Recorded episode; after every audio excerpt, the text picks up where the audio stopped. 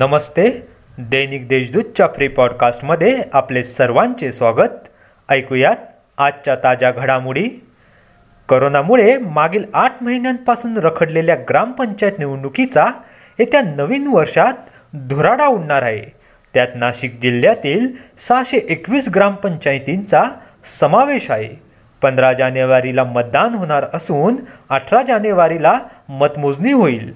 दरम्यान ग्रामपंचायत निवडणुकीची आचारसंहिता शुक्रवारपासूनच लागू झाली आहे. नाशकात रुग्णसंख्या वाढत असली तरी मृत्यूदर कमी आहे.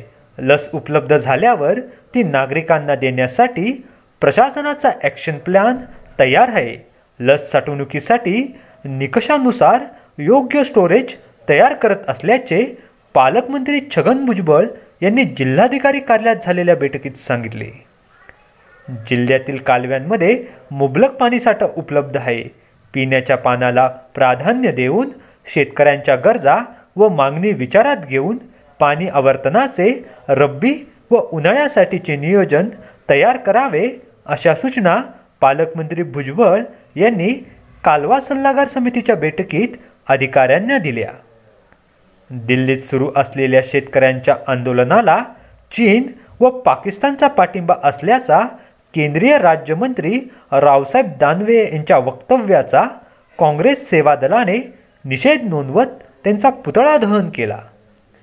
आता वळूया करोनाच्या बातमीकडे.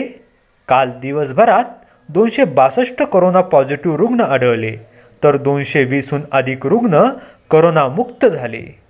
दिवसभरातील इतर ताज्या बातम्या वाचण्यासाठी दैनिक देशदूतच्या देशदूत डॉट कॉम या वेबसाईटला सबस्क्राईब करा.